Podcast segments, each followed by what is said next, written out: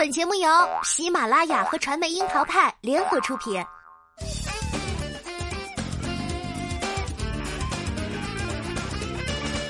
樱桃砍八卦，八卦也要正能量。Hello，大家好，我是小樱桃钓儿。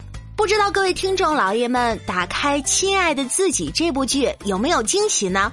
刘诗诗饰演的李思雨和张瑶饰演的袁慧中，七年师徒情一朝反目，职场当中的友谊脆弱赛过塑料花，连头花都来不及扯，就已经碎裂一地了。用都市治愈系的眼光打开《亲爱的自己》这部剧，结果却发现这比深夜网易云还让人扎心。三十而立之后的焦虑跃然于屏幕，男男女女都是一盘困棋。朱一龙饰演的陈一鸣刚刚三十出头就遭遇职场初老淘汰，头顶策划部总监光环，带着骄傲的心四处求职，却体会了连环碰壁的无奈。而阚清子饰演的芝芝放轻工作来洗手做羹汤，却换来另一半的漠视，还有婆婆没完没了的催生二胎。为了孩子去迎合精英家长们，圈层之间的隔阂也是让人窒息的。钢筋水泥的森林里，看起来光怪陆离，每个人都像只蚂蚁，忙碌又渺小。都市人的伤感，完全不用等到夜幕降临，掀开华丽衣裳后，满是伤口，可以随时舔舐。从欲望都市开始，都市女孩要想活得精彩，就注定要活得跌宕。亲爱的自己也是一样，编剧给刘诗诗的李思雨设定的出场里，有飞速上升的事业，有又暖心、痴情又帅气的男朋友，看起来已经手握沪漂女孩赢家的剧本。可是赢家背后，她在男友眼里太过于忙碌。对其出差时常会失联，不缺微词。在甜蜜包裹的外衣下，男友的期许是让她换个工作，或者乖乖做个全职主妇。飞升的事业背后，她独当一面，但也不过是棋盘中的棋子。因为业绩实在优秀，她与张瑶饰演的师傅袁慧中在无形中被站队，从闺蜜变成同一岗位的竞争对手。他们成了两股力量互相制衡的博弈点，自我和婚姻。进阶和情谊之间仿佛修罗场，在爱情里，她享受男友的敦厚与真诚，但也抗拒其中包裹的控制欲。因为想要独立的相爱，但在外人看来就是不近人情，就连最铁的闺蜜都认为她不懂得沉醉于爱情。虽然能够叱咤职场，也能为闺蜜出头赶流氓，但是在闺蜜婆婆眼里，三十二岁的她学不会低头，始终没有归宿。偏见从不缺席，工作中的李思雨想要顾全师徒情谊，甚至想过放弃内心的野心，在竞争中为袁慧中陪跑。然而内心的善意却换来对方一次又一次的暗算，先是用调虎离山之计装病请其出差，然后将部门的精兵悍将全部揽入麾下，之后又在票据上挖坑，让李思雨差点背负污名离开职场。李思雨即将签约的客户袁慧中也会暗插一杠，甚至黑白颠倒的倒打一耙，让他百口莫辩。曾经想过牺牲自己成全对方，内心的不服和原本的野心，随着友谊一点一点瓦解而迸发。为了事业拼尽全力，处在求职困境中的男友却在裂变。职场里波诡云谲，爱情里也迷雾重重，何来赢家呢？这种两难其实不仅仅于李思雨。还有她的闺蜜张芝芝，她没有事业的野心，一心当好公司的后勤，将所有的心力留给相夫教女，开启丧偶式育儿。不要钻戒，不要婚礼，只为嫁得有情郎。为了能让女儿赢在起跑线上，她有着大多妈妈都有的焦虑，踮着脚尖儿把孩子送进最好的幼儿园，又踮着脚尖儿去和幼儿园的高精尖家长们交往，努力要融入精英圈。只是生活的圈层从来存在，被妈妈们奚落穿着磕碜的她，每逢开会时都要对昂贵的下午茶而面色凝重。为了孩子能够融入这些家境优渥的小朋友，她努力扮演好默默干活的角色，做策划文案、铺设活动会场都毫无怨言。但是把自己放在卑微位置的张芝芝，一言不合就会被其他家长踢出微信群。而另一边呢，她的丈夫刘洋由彭冠英饰演，对她满是鄙夷，满脑子大男子思维的他，连一周一次的接送女儿下课都会不耐烦。在他看来，并非全职主妇的张芝芝还有做饭、洗衣、带娃的本分，即便要和家长群开会，也是踩在了影响她加班的底线上，一次一次将她形容成玩闹无聊。忍耐着老公的漠视、职场的压力，张芝芝还要承受着来自婆婆催生二胎的压力，因为生活并不宽裕，丈夫拒绝追生儿子，却总让她背锅。婆婆端来的各种偏方，逼着她一碗一碗灌下肚，而丈夫明明看在眼里，却假装视而不见。即便张芝芝拒绝，婆婆也会一哭二闹三上吊，最终只会换来丈夫端着药冷眼威胁，她却只能红着眼无语凝噎。这也难怪张芝芝离婚净身出户之后，网友都表示想要放鞭炮为她庆祝。好的婚姻是都市森林的壁垒。而她的婚姻却是围城，婆婆的强势 PUA，老公的精神霸凌，都让人难以喘息。职业女性、贤惠妻子各有困局，而渴望通过感情和婚姻提升生活圈层的顾小玲就更难了。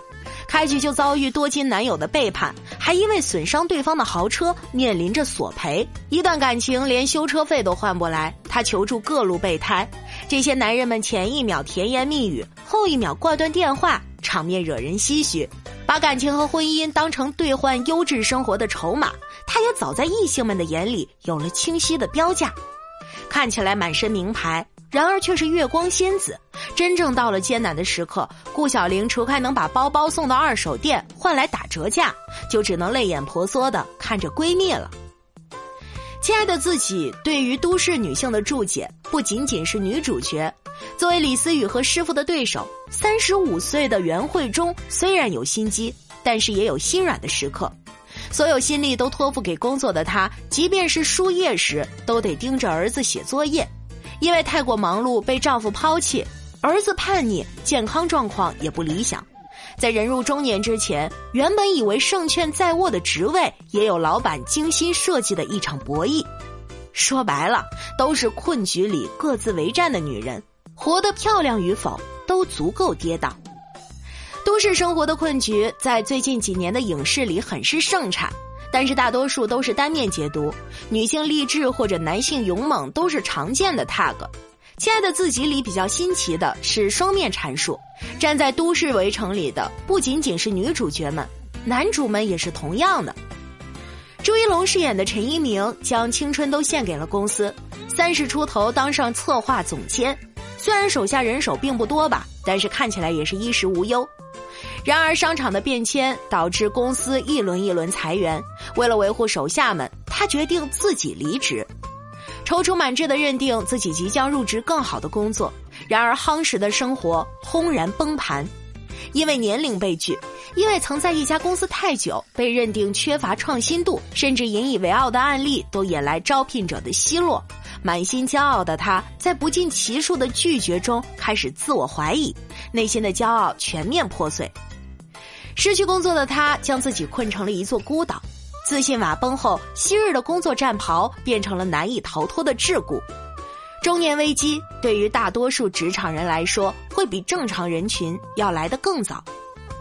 碍于面子，陈一鸣和很多男生一样遮掩自己的脆弱，总是压抑着自己的郁闷，但是却抵不过女强男弱越来越明显的局面，导致内心天秤失衡。面对女友主动求婚，他自认配不上。看着女友醉酒为他找工作。自尊的底线更是被戳痛，他一直都认定自己必须是强者，却遭遇了巨大的落差。而比陈一鸣更加大男子主义的刘洋，虽然算是真的极品凤凰男了，但是在家庭生活之外，也是在钢筋水泥森林里小心翼翼走钢索。名校毕业，工作能力超群，他总是自带骄傲色彩。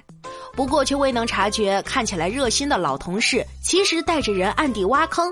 恍惚之间，才发现自己差一点就陷入对方精心设计的圈套。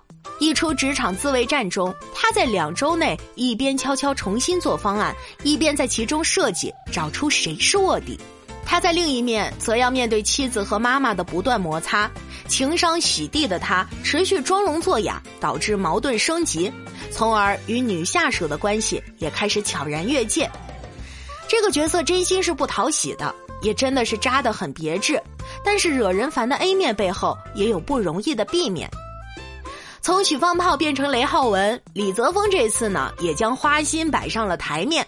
为了在大都市里做一只油嘴滑舌的花花蝴蝶，他假装富二代，借跑车撩妹，在一个又一个谎言里畅泳。在虚荣心里，他一样探寻不到内心的答案。在都市法则里，围城里的女性和男性其实都没有区别，或对或错各有姿态，但也都是为了保卫饭碗，守护自己。亲爱的自己里不断给出了一个提问：公司是要效益的，不是讲感情的。陈一鸣在面对公司裁员时，他在提问里选择了感情。李思雨呢，也同样面对这个提问，答案则是徘徊。他一次次的自我追问：这一定是对的吗？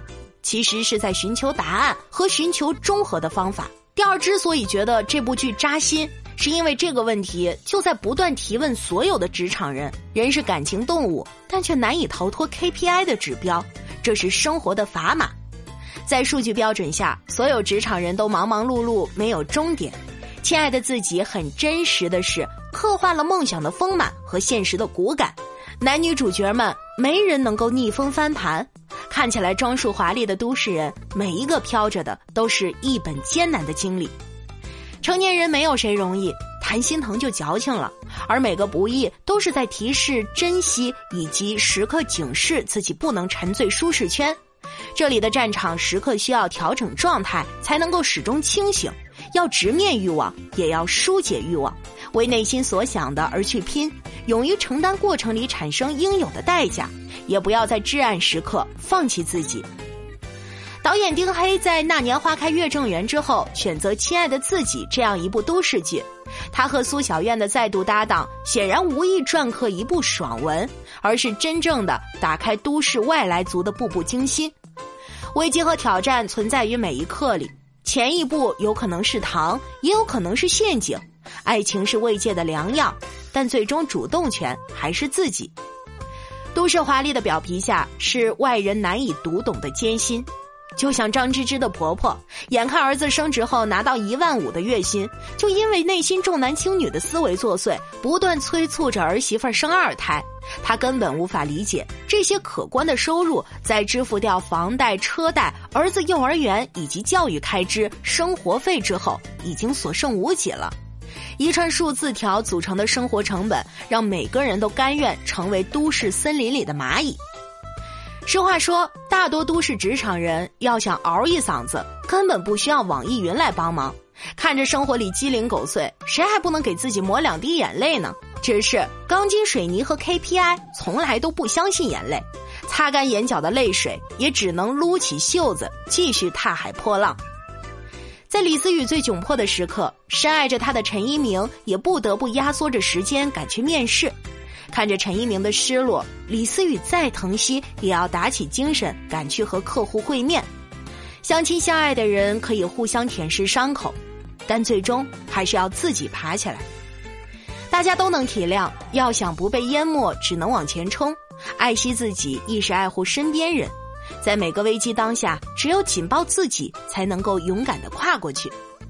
无论男女，自己才是自己的稻草。离开编剧的金手指，围城里的艰辛让所有人觉得压抑又窒息，但是比起全面开挂的爽文，却真实多了。即便是被扎心，如果你正在经历催婚催生，习惯对父母说善意的谎言，也可以喊他们一起体会一把。